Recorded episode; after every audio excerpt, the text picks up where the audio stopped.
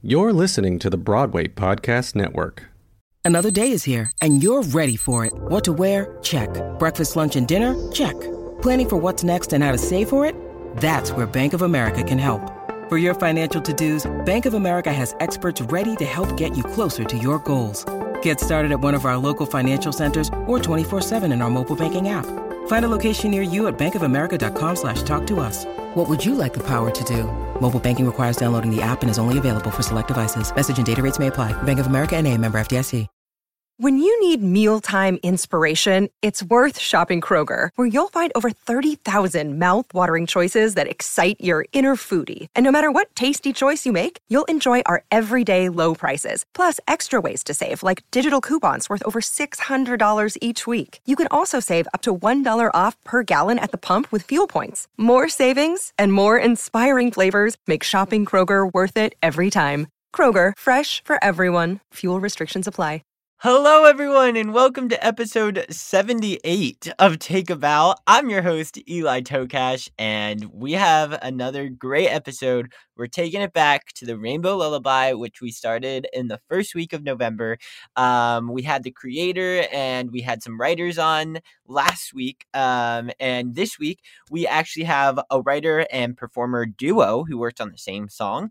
And then we also have some more writers. So, uh, very exciting stuff. And then next week, we'll have some more performers uh, of the album and singers. So, very exciting stuff. This episode, kid you not, is one of my favorites actually. I, I really think, uh, especially the conversation that I had with Bobby and Fred was very, very um, incredibly informative and uh, just, just really, really great overall like conversation and i i personally learned a lot and i know that you all will too so i'm excited to to push this one out today um i, I don't know why but these weeks have felt so long lately that i feel like i haven't talked to you guys in months anyways uh, that's beside the point we have Jo Lampert Deborah Marsha. We have Bobby Cronin and Fred Sauter uh, on this week's episode. Uh, we, but before we turn it over to them, let's talk about some news, shall we? There's lots of things going on uh, on Broadway lately. Um, obviously, first and foremost, huge, huge congratulations and happy opening to Company, which reopened and reopened their previews uh, just this week. And so, uh, shout out to them and everyone involved uh, in that pro- production. Uh, I'm I don't I mean, I've said it a million times. I seriously cannot wait um, for that production. And if you haven't yet, go listen to the Christopher Sieber episode of Take a Bow because it had a lot of company talk in that.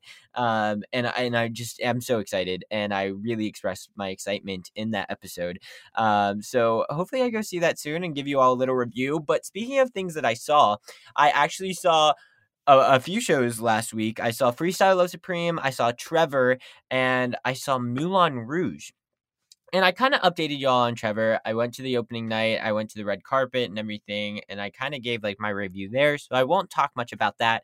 Um, I'll quickly glance over Freestyle Love Supreme because you should really, really go see it. Even if you have seen it, like it's a completely different show every night. So I think it's really cool to to go back and go witness it all again because you will not be witnessing anything again. Um, and I thought I find that really cool. It was for this time that I saw was four completely different artists from the first time that I saw, which is also incredible because there's new artists every night. Um, and you never know if there's going to be like special guests or anything because my friends went uh, the next day or a few days after, and they actually saw Joe Iconis, the uh, composer and writer of Be More Chill.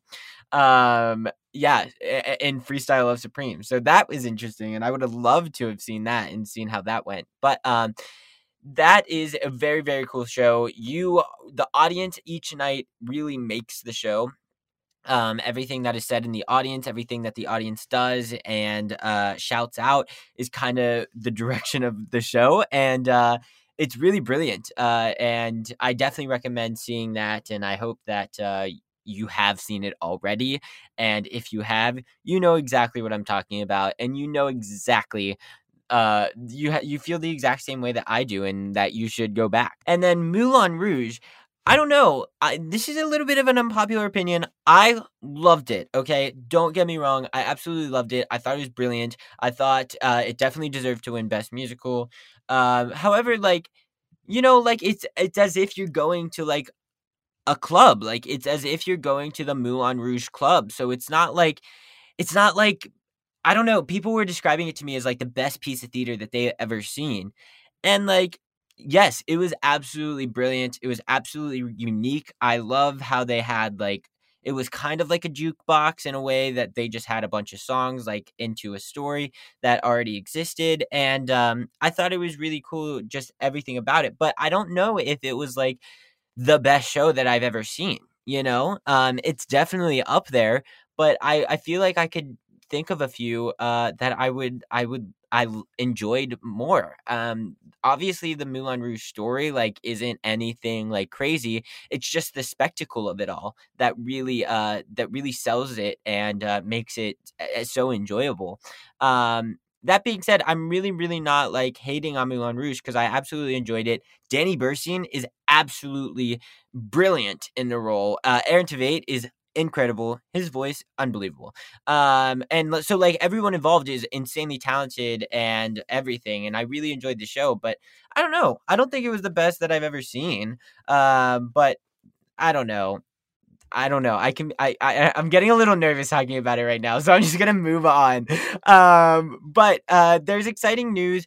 Obviously, this past week as well, uh, there was a Spring Awakening reunion. It was the talk of New York and social media and Broadway TikTok and everything.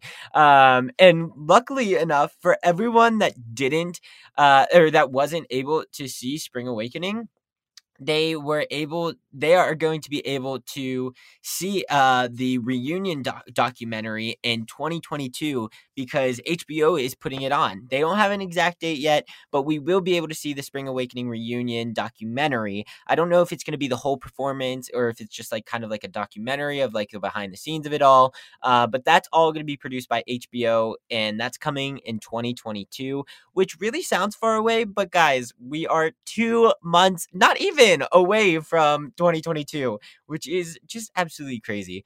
Um, and some other fun, fun, really fun news. Tick Tick Boom is actually coming out tomorrow, Friday. This is insane. Um, and so everybody's been doing press about that. Reviews have been coming out about that. Actors are being uh, are going on the Tonight Show and uh, all of that. So it's been really fun to see uh, once again this musical brand get um, so highlighted in the media, and uh, it's a really focal point right now. So I'm really excited to see it.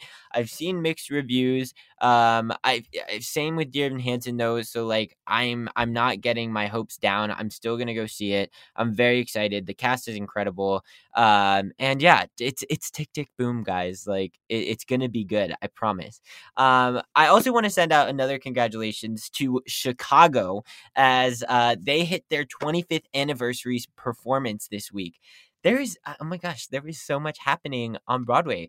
Um yes yeah, so chicago hit their 25th anniversary performance uh it was 25 years on broadway uh since it opened and everything so eh, they had a, a brilliant night of celebration and uh, a lot of the old cast came back um, and it was it looked like amazing i don't know i saw so many videos and photos and read a bunch of stuff about it, and a, a few of my friends went and everything. So it was really cool um, to see how how they did that, and uh, that I mean that's a huge milestone. Shows it, it's it's hard to last over a year on Broadway. Um, so 25 years is is pretty spectacular, and um, I just want to send out a huge shout out and a huge congratulations to Chicago because I mean, they definitely deserve it. That's like that's real. That's the real deal right there. Uh, so once again, congrats Chicago, and uh, yeah, I, I'm excited to go see that again. I haven't seen it in a while, and I feel like when I saw it, I didn't understand it completely, uh, or is a little like too old for me. I don't know. Um, but yes, nonetheless, I want to go see it again, and uh, I want to see this new cast because they seem to have a new cast like every like month in a way.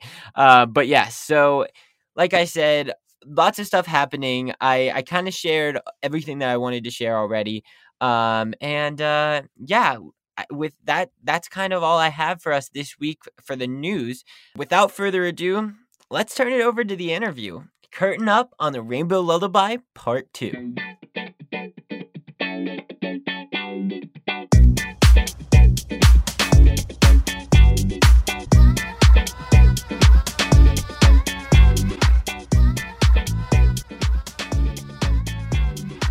Joining us first this week are two award winning lyricists and composers who wrote a combined four songs in the Rainbow Lullaby album.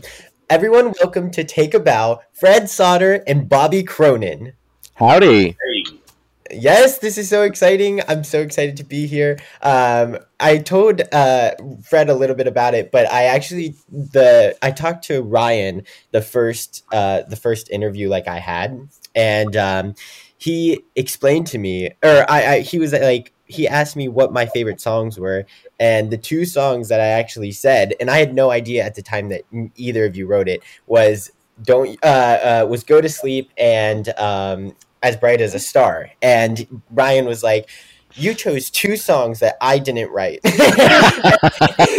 I was like, I'm so sorry. So like afterwards I was like, oh maybe I should see who wrote it but now I have both of you together, and I'm so excited.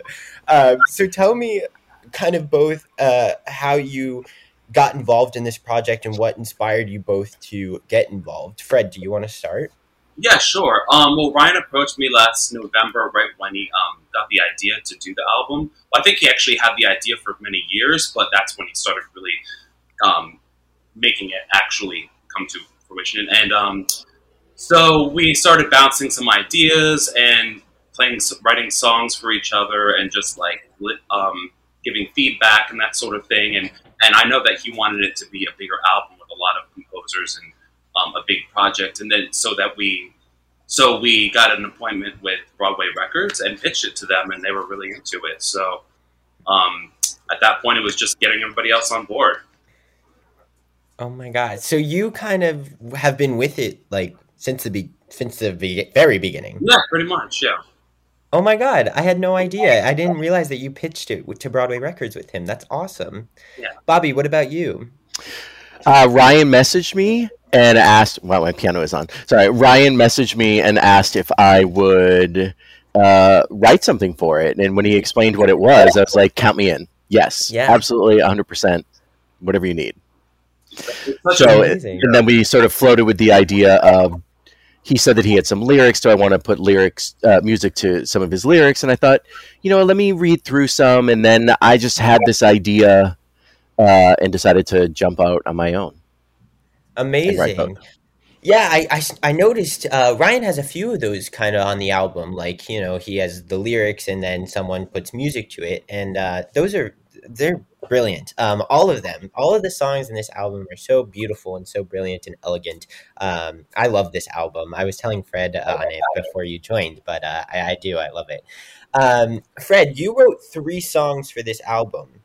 Um, crazy. Uh, uh, like that's like second most to Ryan, which makes sense because you guys have both been in it from the beginning. Um, talk to me about like, did you have all of these different ideas from the beginning?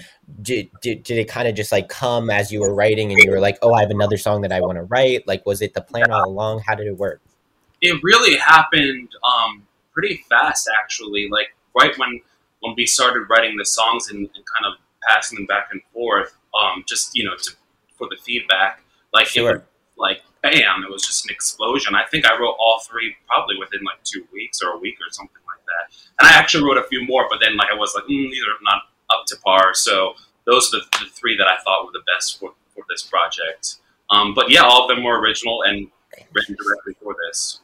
Wow. Okay. Interesting. So you got did did that happen to you too, Bobby? Like I know like as writers, I mean, something sometimes that happens where you write a bunch of songs and then you scrap it and you start fresh and you, or some don't make it or whatever. Yeah, I had initially sent a different song Really? And yes, but in it I used the lyrics "mommy" and "daddy." And ah. Ryan, he he wrote me back and he's like, "I don't know if you're misunderstanding the assignment."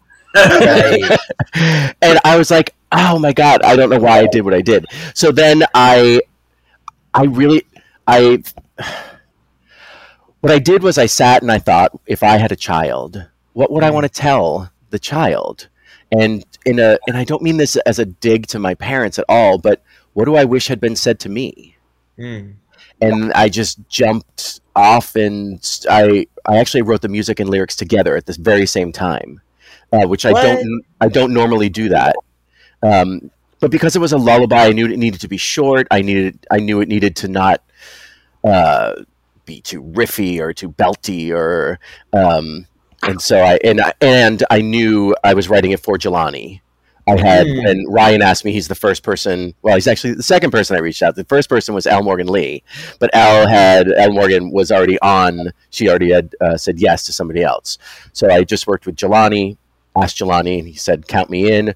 So I knew his voice quite well, and just kept hearing him singing uh, the piece. And in fact, once we got into the recording studio, I made even more changes.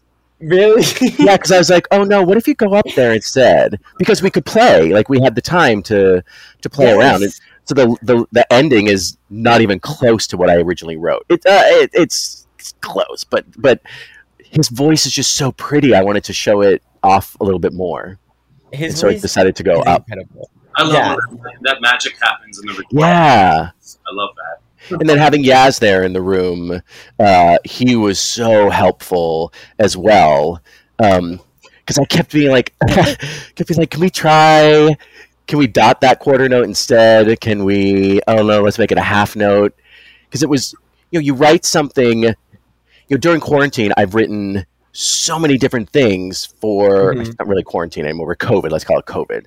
things that are not theater Oh. and like I did audio dramas, I did podcasts, I did just stuff that I hadn't really done too much of before, and so um, when this came across my my plate, it was like, okay, I have to do this, this, this, this, like sort of putting it in order. So when I got to it, I was like, okay, this is my this. I think of the dots on the page as uh, like a blueprint, and when I work with the singer, I try to tailor it for a what I hear, but b like oh that is a sweet spot in your voice. No, let's hold that a little longer. Let's oh I don't like the scansion there. Let's change that scansion. So I like to play with um, the the singers and knowing again knowing it was Jelani and having Yaz there who's also a composer, uh, we were able to try like different takes. And then I think we actually put together something that's from a couple different takes to, for it to be like that's how I hear it in my head. Oh. That's so fascinating. So I want to ask you a question because this was actually part of my questions, and you kind of led right into it. But um, for both of you, uh, Bobby, we can stick with you first because you're we're kind of on this topic with you. Um, is it kind of easier knowing who you're writing for when you're writing a song? Yes. For Yes. me, I will. I will say for me, it is. Um, every show that I write, I sort of uh, star cast it in my head. Wow. Like I have, I have a show called Mary and Max, and Mhm. I um, the first name that I said for Max was Shuler Hensley, Oh. and Shuler is has done readings, and he he's doing this concert I'm doing uh, tomorrow, and uh, it was easier to go okay. That that is the, that's the range that he lives in. Try not to go above that. Also, Mary, I was writing it specifically for one of my best friends, Lauren Elder, who's in Hair and Sideshow, and Lauren has this really crazy instrument in that she has like an old school belt where where like a men's G or A is such a huge note for her, yet she has this crazy soprano. Mm. So I decided for the character of Mary, I was like, great, she's an old school belter. She's not going to sing anything higher than a B. Wow. And it, so it did help. There are other characters that I imagined, like Beth Leavel in one of them. Um, and but s- sometimes for other shows, I I like I have a show with teenagers. I'm clearly not a teenager, and I just imagine you know what I hear in the radio of what the vocal range would be Yeah. and put that in there and think of know, I also write characters that are sort of non-gender conforming, so I get to play with range, and um, yeah. But it, to, to answer your question, yes, it does help, and for me Amazing. specifically, yeah. Fred, what about you? Sure. Um, well, I can start with um, in, when I'm writing for a musical, it really is more specifically about a certain voice and a certain voice type, and often I do star casting as well with my call. We generally like, okay, this is Ariana Grande's voice that we hear for this Yes. song, whatever, and um, and we'll kind of write it for that type of voice, and then and then find an actor who can match that or is of a similar vibe, and then you know, and in the case of like I wrote a show called Bed Bugs.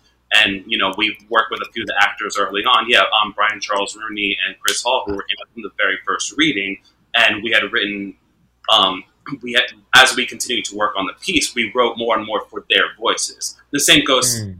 Rip. Like after hearing how Brian delivered lines, like I knew how to write them. And, you know, it was just it was just very in sync um, for him. You know, specifically. because when you get a char- when you get an actor like someone like Brian, whose range is like my hands don't even fit on the screen. His range is enormous. You get to to really play. It's super fun. Absolutely, absolutely. Um, and so for this, um, I actually wrote the songs as songs. I wasn't necessarily thinking up a voice type, except for the fact that uh, the case of "Don't You Cry," I definitely knew it was two men because it's about you know a gay couple adopting um, a child or a baby. And um, for Rain, I was thinking I would I would like to have it be sung by a transgender person, and I was blessed to have two wonderful transgender people sing on the album, so that's great. And then uh, uh, for let's see, yeah, for for for Go to Sleep, actually, um, that could be sung by anyone. So we just we're we got um, Chris and Clay who did a fantastic job, but that's not specific to any gender or type. You know, you can do a lot with that song.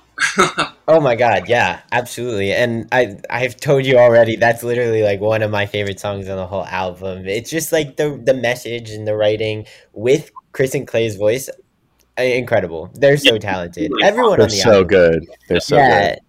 This this album is like star studded, you know, like everyone on this album, there's not like a, a bad song, there's not a poorly sung song. Like everyone is so brilliant and it just it's wonderful. And I love that it's uh, all it, it features all LGBTQ uh, performers and artists, which is even more brilliant. Um, and it just kind of adds that that layer of special specialness, I guess, to the album and to the project in general.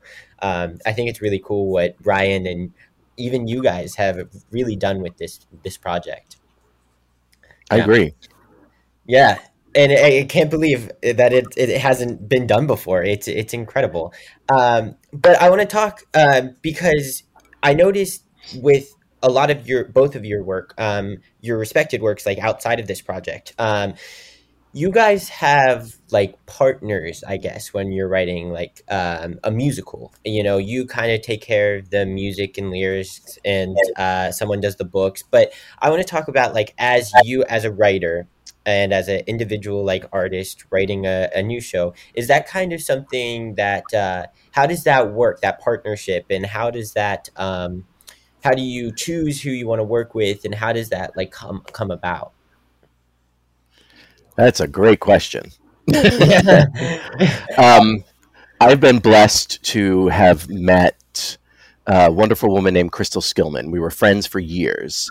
She was a downtown playwright who kept getting rave reviews in the New York Times, and and she loves comic books. And and I I said to her one, and she loves musicals. And I said to her one day, "Have you ever thought of writing a musical?" And she was like, "What? No, I don't know how to do. Uh, what? I mean, uh, yes. Wait, maybe I should." so we have worked on uh, two projects together. We're currently um, pitching an animated uh, musical series as Oh well. Yeah, it's just one of those things that during quarantine or COVID, whatever it's called, we we were like, okay, so our shows are stalled. What can we be doing? And I had this idea that I thought was a musical, and she was like, no, that's a cartoon. And I was like, great, let's do it. Wow So, um, but then I have other collaborators that I've worked with. Um, Christine Toy Johnson, I got paired with uh, to write a short film, and we just worked so well together that we wrote um, a musical together. For that one, I only wrote the music, and sometimes, sometimes I like doing that, um, and sometimes I do write the book myself. So it, it all depends. I have a great collaborator named Caroline Prue on another project that was supposed to have its world premiere in uh, San Diego in May of 2020. The sets are already being built, uh, but it's okay. Um, and she and I met. I met. I saw a play of hers off Broadway, and I loved it. And she happened to be there that night, and I pitched her this idea that I had, not knowing that she was exactly the right person to write. It's a southern. I'm not southern. I'm not super Christian, and it's a southern Christian idea that I Oh, had. wow. She is both of those things, and th- with her, within six months, we had won our first award on the piece. So, um, I love working with women. That is something I. One thing I will say. I just like having another point of view Hmm. um, with it. So, I think that answers that. Yeah. What about you? What's your thought process through that, Fred? Sure. Well, um, I went to NYU and for the Mhm. musical theater writing program. In that program, you get to, you get paired with every other person, like with um, Hmm. another first year, so you get to experience um, creating with all, with all different types of people and different scenarios. And I feel like I, I love collaborating and I love new experiences. But when you find somebody you work well with, you, you continue to work with them. And so that was the case with Paul Leshin, who we met in 2007 um, just through a mutual friend. And we started coming up with the idea of bedbugs the same day that we met, actually. Um, so, and then we've written four other shows since, you know, and, Right. and the newest one is called Small Pond, and that's an animated film idea that we're still working on, you know, developing. So, I love this. Lots of similarities between you two. and then um, I'm also working with um, Brett Macias, who is a, I love Brett. you know, Brett? I love him. Yeah, he's wonderful. So Brett is a composer. I know his wife very well. Oh yes, yes. Yeah. wonderful. Yeah. Um, so we went to NYU together. That's what we wrote our twenty minute together there. Um, Oh, We cool. had yeah, we had talked about working on this um, craft show idea for years, and then we finally started working on it like before the pandemic. Um, and we're kind of like back to it again. But you know, it's like one of those things where the pandemic just messed up everything. hmm. Well, is theater ever going to happen again? Should I work on this? Right. and but you know we, we plowed through and we actually did a performance of one of the songs in times square um, back in march actually cicely sang on it so that yeah, Cool. yeah that's very cool um, but yeah that's that's about um, a craft show and all Amazing. people involved in that lifestyle so it's very fun Did you write that New Orleans piece with Brett? i did not know Okay. That's a cool show. Yeah, I saw that reading. It was great. Sicily was amazing. so- Well, I want to talk to you guys. Um, we'll we'll have a couple more questions, and then I'll let you go because I know we have to go. Um, but uh, I want to talk to you both about your writing influencers um, and Mm. kind of how that um, you know, as an actor and as a performer, I don't, I don't, I don't really. I have a lot of actor performing and whatnot. Like, I have a lot of those influencers and not writers. So I want to know like how that affects your work as a writer and what you kind of take from them and how you look for that and i don't know like talk to me about like a writing influence that you have. Fred we'll start with you. Um, well i definitely come more from the rock world. Mm, um, you know, I did a lot of studying of rock history from you know, the 60s through the 90s, I guess you could say, through the present. Um, and so that influences a lot, but also, you know, I also have mad respect for Stephen Sondheim and, and classical musical theater, and especially, you know, the, the, the, the, the concept albums of the 70s, um, Sondheim and Kander and Ebb and all of those. And so, you know, and, and that form and, and perfect rhyme and, and all of that that comes with with classical musical theater is definitely a part of what influences me, but I also aesthetically kind of prefer the sound of rock and pop. so it's really always about blending those two things and finding new ways. And, and you know, in the case of Small Pond, there's actually some hip hop songs. So it's I'm delving into other styles as well because you know it's good to be current and modern. i had to ask because this is like mind-blowing to me as someone who like has a lot of rock influences and like loves rock did you ever think you would be writing lullabies Oh, that's funny. actually. That's really funny. Um, no, no, it's not something I necessarily thought. of. It was I love I love a, a project. I love like a challenge, and I love yeah. a theme and like working within a theme. And when somebody gives me a challenge, like this is what the thing is, I'm like, wow. Yeah. I just immediately brainstorm, and I'm like, this is Right. how can I like make this work? And boom, Yeah. It's like once you know the box yeah, I like the limited or the parameter. Yeah. parameters of like Yeah. that goes for anything, you know, Yeah. any project. So I love that. Bobby, what about you? Uh, I think um, Fred, you and I are the same human being. Um, I I grew up in a large Irish Catholic family with seven of us with one bathroom. So I shared a room with two of my brothers. Oh, So we had all these different musical styles going through my house.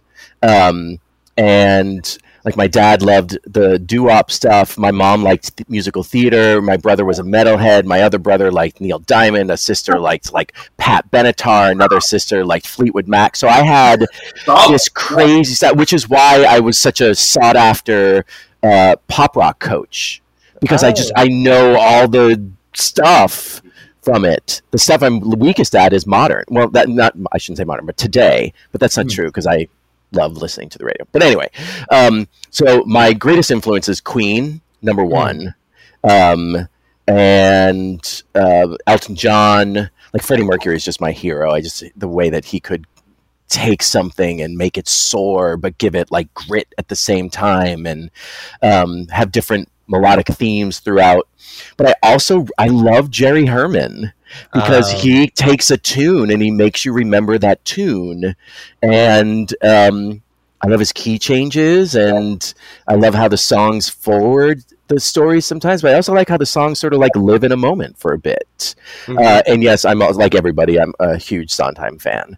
Um, but if I also I'm a huge, huge Jason Robert Brown fan. Oh yeah. And it's weird because I don't write like him because I don't play the piano like him because Sure. I, I never had lessons. It was just we never had Oh. money, so I taught myself. So I can't do the stuff that he does. I write more melody first. Melody. I'm all the, the tune. Um, Sure.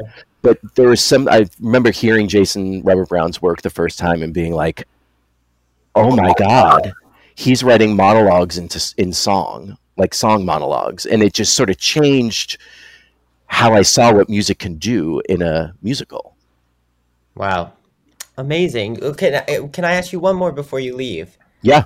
Um, it's just we're gonna stay on in this. Um, how does like I, I kind of asked it before, but how does it those influences like Elton John, but like also Jason Robert Brown and everything like how does that influence you to write something for like a project like this, like the Rainbow Lullaby? Like, is there um, tunes that you kind of take from them? Is there words, a story? Like how, like what do you kind of take from them to to uh, do in your work? I guess. I think for this, nothing other than yeah. Th- this was this was super personal, um, Oh. and maybe that's why. Like my mom, she my mom can't stop listening to the song. It's her favorite Oh. song of mine I've ever written, and I, I, I, I guess it's because it it's not for a character in a Mhm. way. You know, I, we get we get really good at writing for characters, and Sure. every so often we get to write just to write. And I think I think so. The influences came in maybe with like song structure, or um, you know, sort of the false ending going into a a little coda melody type thing. Um, but in my other work, definitely, like any show that I have, I sort of theme it. Um, this is my rock show. This is my country gospel show. This is my contemporary musical theater show, and Oh, which helps. It helps me because the way I write, sometimes I just sit at the piano and just start messing around, and I'll come up with something and be like, "Oh, I really like that. Could do I? Does a show need this? Oh, it feels more like this piece." Or if I play with it a little more, it would feel more like this piece. Mm. Um, but I think my fingers just go to I don't know if you're the same way, Fred, but my fingers go to what I grew up playing, which was the Elton John chord progressions, the Queen chord progressions. And Queen stole so much or borrowed so much from classical that there's stuff that I didn't even know I was doing that was classically based until I went to college and actually studied music. Wow. Yeah, I think um, the influences come through often without me even realizing it. That hmm I would I think that's probably true for a lot of writers and composers. That it's just it's just in you. It's what's in you. It's Sure. what's in your soul and in your blood, and it's just how it comes out. And like in the case of this album, again, again, I don't think there was any specific influence for any of those songs. The three, it's just they just kind of came out. Honestly, Wow. Right. That tends to happen though, right? Like it just comes out. yeah, yeah. And I learned from Lynn Ahrens um, Ah. of Ahrens and Flaherty that uh, she she says that when she sits that that she will say, "Okay, talk to me," What? and yeah, and that you just you you hope. And Stephen Flaherty was a mentor as well, which is how she told me the story. But um, where it's just that I I don't know. I believe someone sings in my head. I I but I think that comes from all the music that's stuck in there from listening to so much. Yeah. Like I can't think Yeah. of when I'm not listening to music. I go for a walk, I listen to the music. I go for a car ride, I listen to music. I'm cleaning my house, I'm listening to music. Literally. And I try to listen to something radically different every time as well. wow. uh, yeah, for me, it just hits. It just hits like a melody or a, a, a hook. Usually, just hits like when I'm, you know, walking a dog or so. I had a dog walking business before I. but Yes. Nice. I was like doing something like that, where it's like something very commonplace or that, that's you know that doesn't really require your brain. Just my brain just starts working automatically, and boom, I have to get my my phone out and record it into Same. and then I get home, figure out the chords or you know take it to Yep. the next level. So yeah, Well, you guys are absolutely fascinating. I could literally talk to you all day. yes, I love seeing how writers' minds work because I'm like, I wish I like could just sit, I don't know. I wish I could write. And um, but yeah, I think uh, what you guys have said is absolutely brilliant. Um, your songs are brilliant. Go check them out. Rain, rain, rain. Don't you cry. As bright as a star. Go to sleep. It's also good. Check it out on the Rainbow Lullaby. Literally anywhere you listen to music. Um, Bobby, good luck at your show tomorrow with Thank Kate you very Rockwell, much. Young, all of these stars, Jelani, all of these stars. Um, it's so exciting. Thank you so much for doing this, and I'm very, very lucky to have met both of you. So have a great Thank day, you. everyone. thank, you Thank for having us. Of course. Joining us now is an award winning composer and associate conductor, Deborah Barsha, and both a stage and screen veteran, Jo Lampert, who collaborated together in Mommy and Mama in the Rainbow Lullaby album. So, welcome everyone, and uh, thanks for doing this. Thank, Thank you, for having us. Of course. Yes. So obviously, I mean, from what it seems like from this little short time we've been on Zoom, you guys know each other before uh, doing this. So uh, where did your relationship begin, and then how did you two get involved in the Rainbow Lullaby? I Jo, mean, do you want to take? Well, Deborah, you you you go. Well, you were involved in, Okay. the, in it first, so yeah. So first thing that happened was Jo auditioned for a show directed by uh, Diane Paulus called Prometheus Bound, Mhm. and it was at ART up in Boston. Yeah. And when she came into the audition in New York, we freaked out basically, and we said, "I don't know what she's going to be, but she has to be in the show. She has to be in the show." oh so God. that's that i was a fan from day one let's put it that way and i music directed that and jo was in it and from there we did a crazy children's camp together.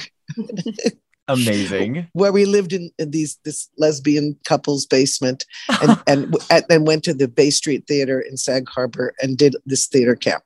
And then we just kept flowing in and out of each other's house. We did a steven sater um, Burt Bacharach musical called New York Animals together. What else did we do together, Jo? Um, I mean, we've well since uh, so we did right. We did the camp. We did New York Animals at the New Ohio in in uh in like the uh what would you call that West Village area.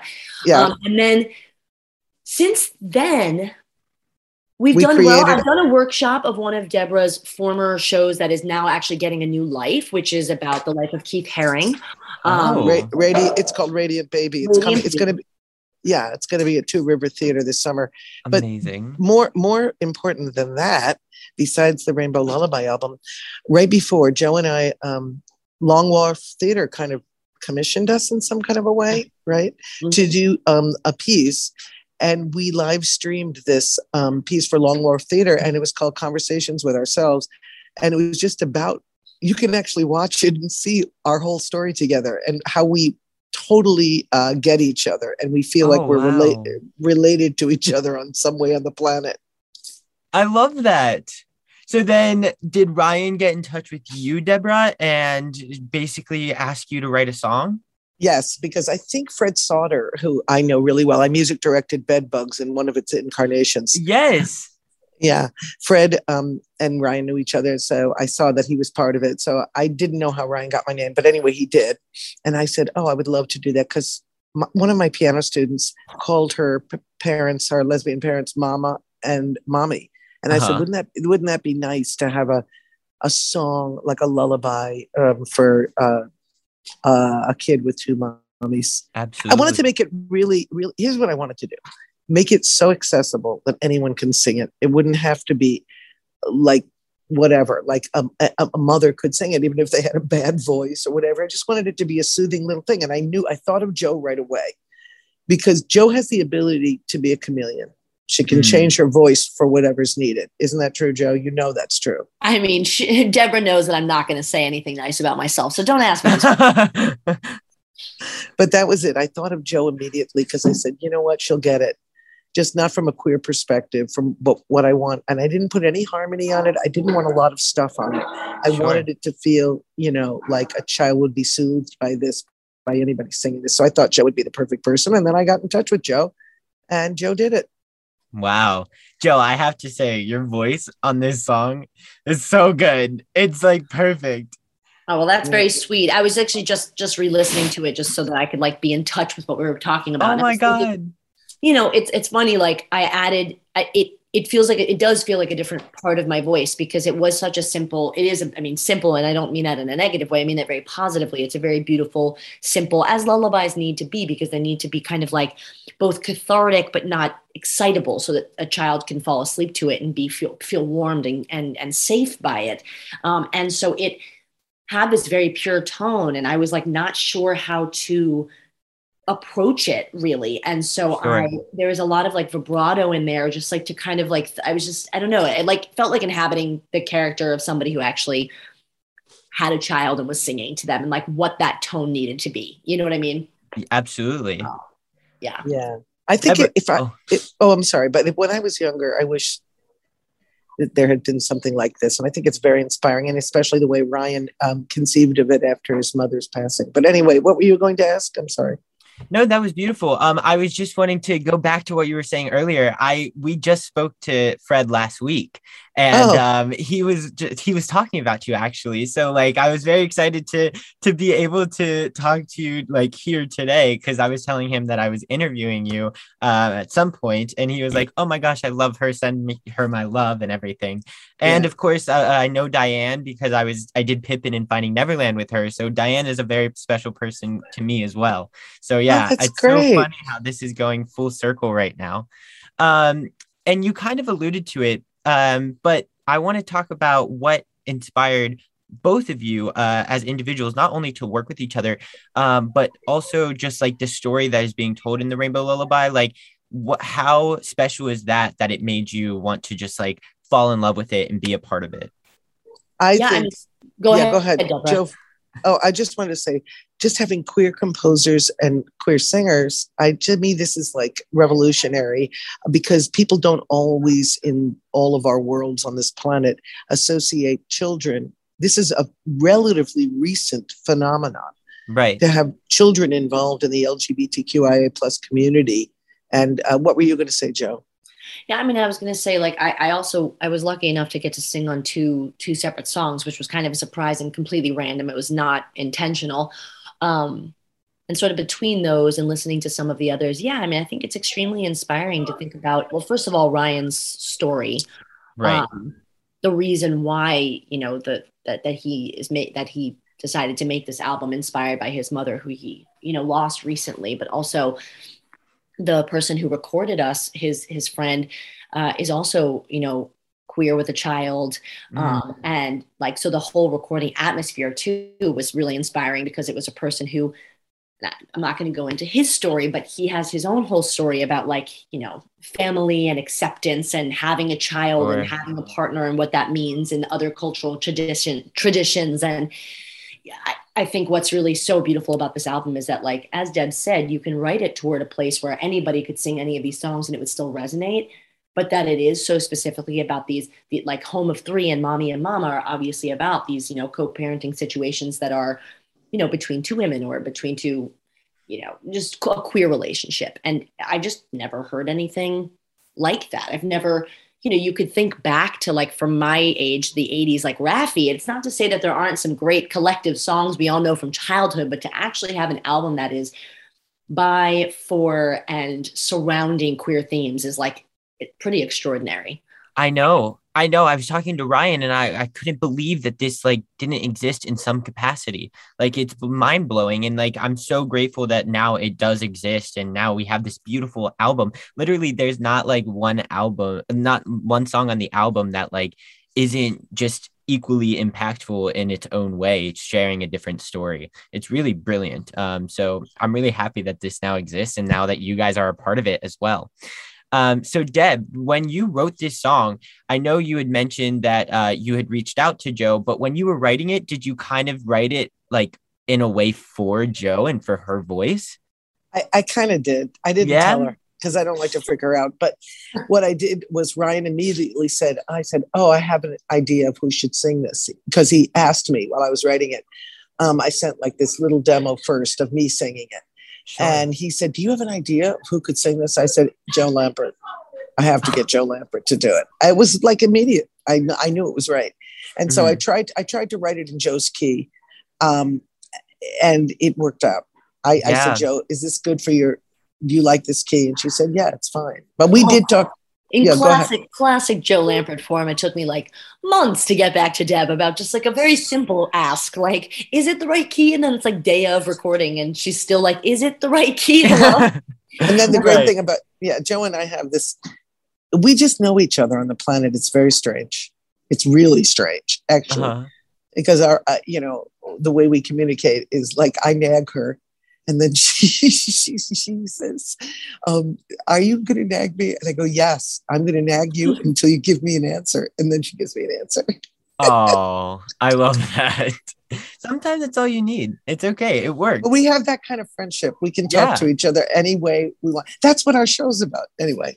Well, it's it's funny because I I was like, well, Deb's song, like I was like, it feels super simple, but actually there's this transition to that little bridge section or like the B section where it's like mm-hmm. it's like da da da da da da da da da da da da da da da da da and for some reason I actually found that very that that transition was not intuitive to me, which is which is funny. I I don't I don't know why I couldn't it just was like I did have to do that take separately because like it was it was funny oh. because I was like, well, certainly I know where the song is going, but like in classic Deborah form, like it's there's always complexity in her writing, even when it is something that comes across as kind of like effortless and simple. So, um, so yeah, right. Cool so, so Jo, as a as a singer, talk about that. Like, what do you how do you navigate that, and what do you have to like work on and do necessarily to to get it into the the right place?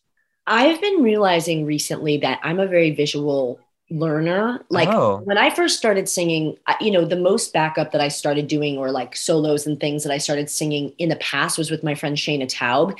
So Shayna would record and she would, if it was like a wrong note that she accidentally sang, she'd be like, no, forget, forget that. Don't learn that because I, I tend to glue when I'm listening by ear to like the thing that I first hear. Right.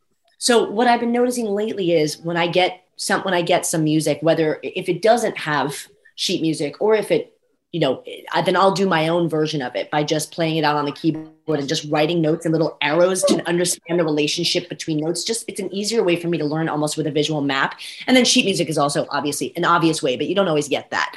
Um, mm-hmm.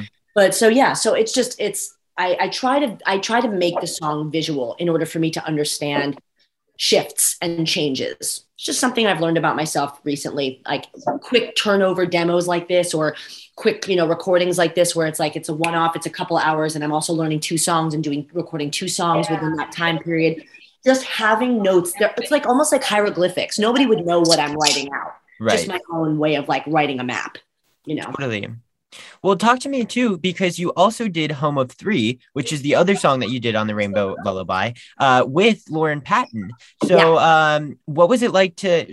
I mean, obviously you sang a song solo, and then you also sang one as a duet. So, like, what is kind of like the difference and like how the voices mesh together and everything like that? Well, we were lucky. Lauren and Zoe are friends of mine, and so we were. And and Deb Deborah has been really busy lately, and like she also lives out of town. So it was we were Ah. lucky because Lauren and Zoe, we were able to get into a space together and kind of like look at the sheet music, figure out who should sing what part because it was divided in a very particular way. But we then sort of changed certain things when I was like, oh, Lauren's voice sounds better on this B. Like, let's put her there, you know. Sure. Um, and so that was an interesting process because we did get in the room with Zoe, um, and uh, we actually recorded the duet first, and then I did Deborah's song after. Um, Okay. And and yeah, that's delicate because like there were a lot of lines where we needed to match in rhythm, but the but our timbres are completely different. And Zoe really liked that and was trying to embrace that. Um, but there was a delicacy to trying to match not timbre, but like timing because some of it was a little bit languid and so like it was it was it wasn't super rhythmic so there was that but then i was warmed up to get into deborah's song so that, Right. that was deborah's but then i also kind of had to change characters because i felt like it was a different a different gay mom singing in deborah's song than was singing Totally. In zoe's song you know so yeah Yeah, yeah, everybody doesn't get to hear Jo's voice quite that way that she approached my song with and didn't ask me, by the way, and I was so happy. I said, I really want you- you to make it your own. Approach it the way you feel that this character singing to a child would approach it. And uh, she did. Wow. And it works. It's it's amazing. It really turned out beautifully. I'm so happy she did it. Thank you, Jo. I never really said thank you, thank you, thank you, but thank you. No, you 100% thanked me a million times over. Don't don't don't discount your thank yous. Um, no, it was it was it was actually a really really fun day. I mean, both Lauren and I were like on our way to like separate places, so like it was a pretty quick turnover. And I'm I'm blanking on his name right now. The the the amazing producer. Yes, Was is it Yes? Was it Yes? It was at his studio. Oh yeah, Yasuhiko. But yeah, I think you're right. We He does called him go Yaz. Yes, yes, Yes. yes. Yep. Oh. Yes. Amazing. Shout out. Shout out, Yaz. He's phenomenal. I didn't get to meet his partner and his child, but like there was so much love in that space that he's created, and there were dogs. It, it was just a really beautiful atmosphere home studio. So it was awesome. Oh, I love that. Well, and then the ch- uh, the cello was was put on with. They just said, "Hey, do you want to write a cello part for this? We have a cellist that's going to do some of the songs." I said, "Sure," and I wrote a cello part. And I forgot who that cellist is, but can we look him up and give him a shout out because it was unbelievable. The cello yeah, part. I don't know who that is, but I'll we'll find All it right. out. Well, okay. well, Deborah, while she's looking that up, like, what is the kind of the differences of learn uh, of writing for like a vocalist and like a cellist? Oh, it's very different. Yeah, Um, I'm First sure. of all, yeah, I once I heard the concept that there was going to be a cellist, I was like, oh, that's so great. Mm-hmm. Actually, tell tell Eli about when you wrote for me for three voices and cello. right. So Jo said, I'm, I'm, yes, that's right. That was the first time I wrote for cello, actually. Jo was doing, um, what was it called, Joe? It was at Ars Nova. I did a I did a like a cabaret, like a, a one night evening of Magpie Melodies, which was Oh. like covers that were all reimagined and rearranged and reinterpreted by friends for my voice. Right. So she asked me to do My Funny Valentine. And I said, Oh, I have an idea. Can we do it for three voices? We have three background singers or two? Uh, uh, two. Two. Two background singers, Jo and a cello. Wow. That was it. And I thought that would be so beautiful if the cello acted like an accompanist. And um, Oh. yeah, so I did this version of My Funny Valentine. So I'd already written for cello. And I just thought, wouldn't this be great for the lullaby? Because Uh, the against, cellist, the cellist is Bobby L. Crow the third.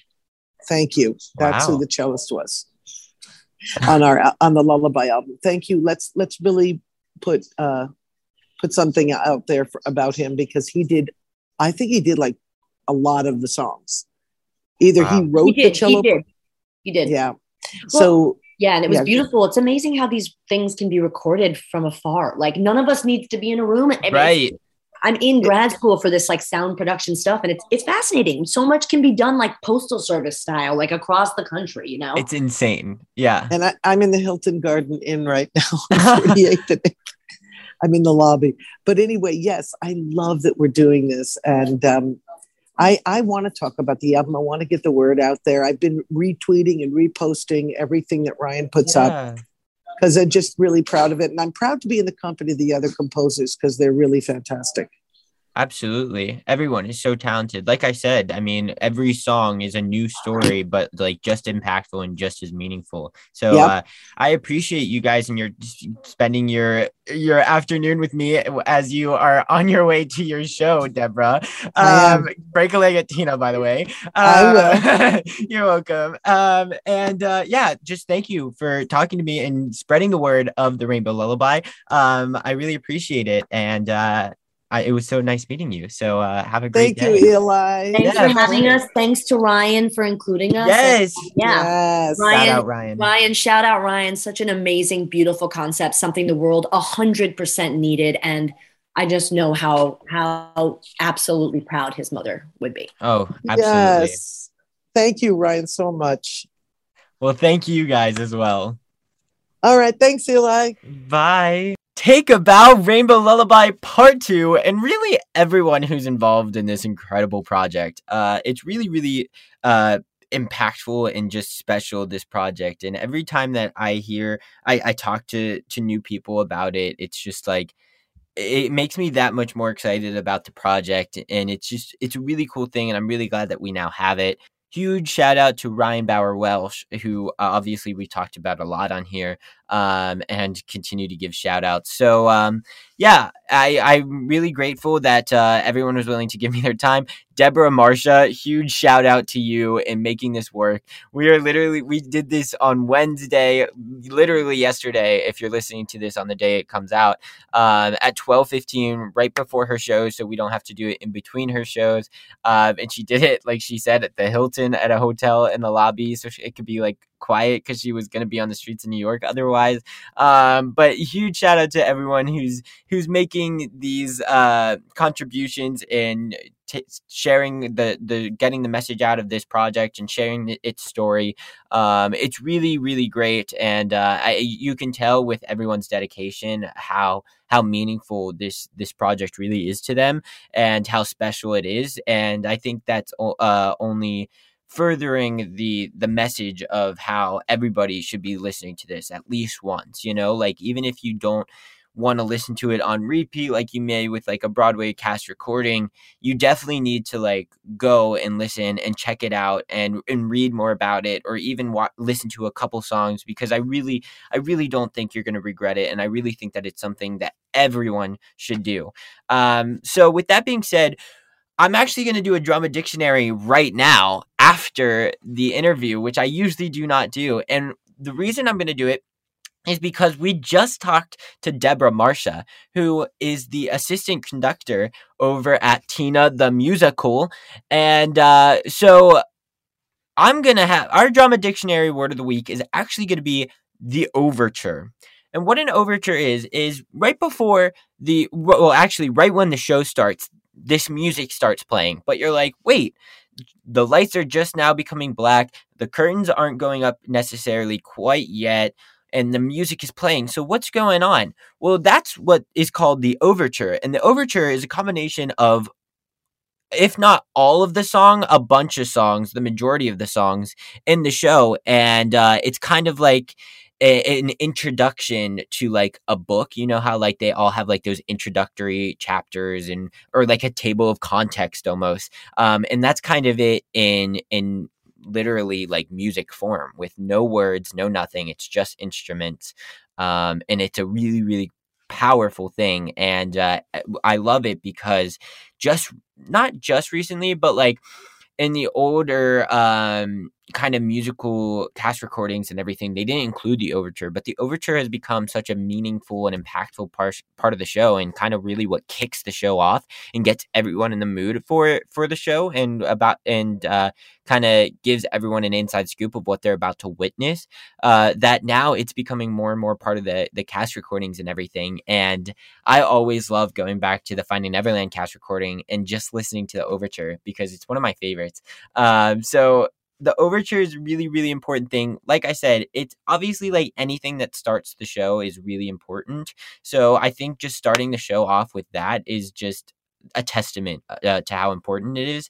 And uh, it's just a really beautiful thing of just music. And i think that's like the only time that we can just like just have our relaxation moment and then boom it's right into the show and it's non-stop fast pace screaming, singing, yelling, talking, all the things, high action, whatever it is.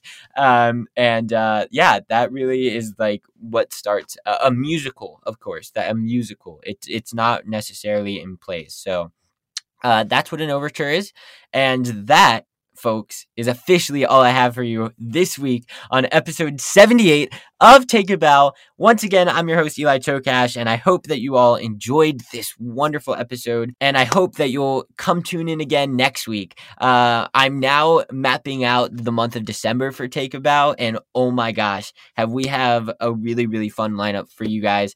And uh, I really think that you're going to enjoy. So I definitely know that you guys are going to want to revisit Take a Bow in all of these episodes. So stay tuned and follow us on social media at Take a Bow Podcast.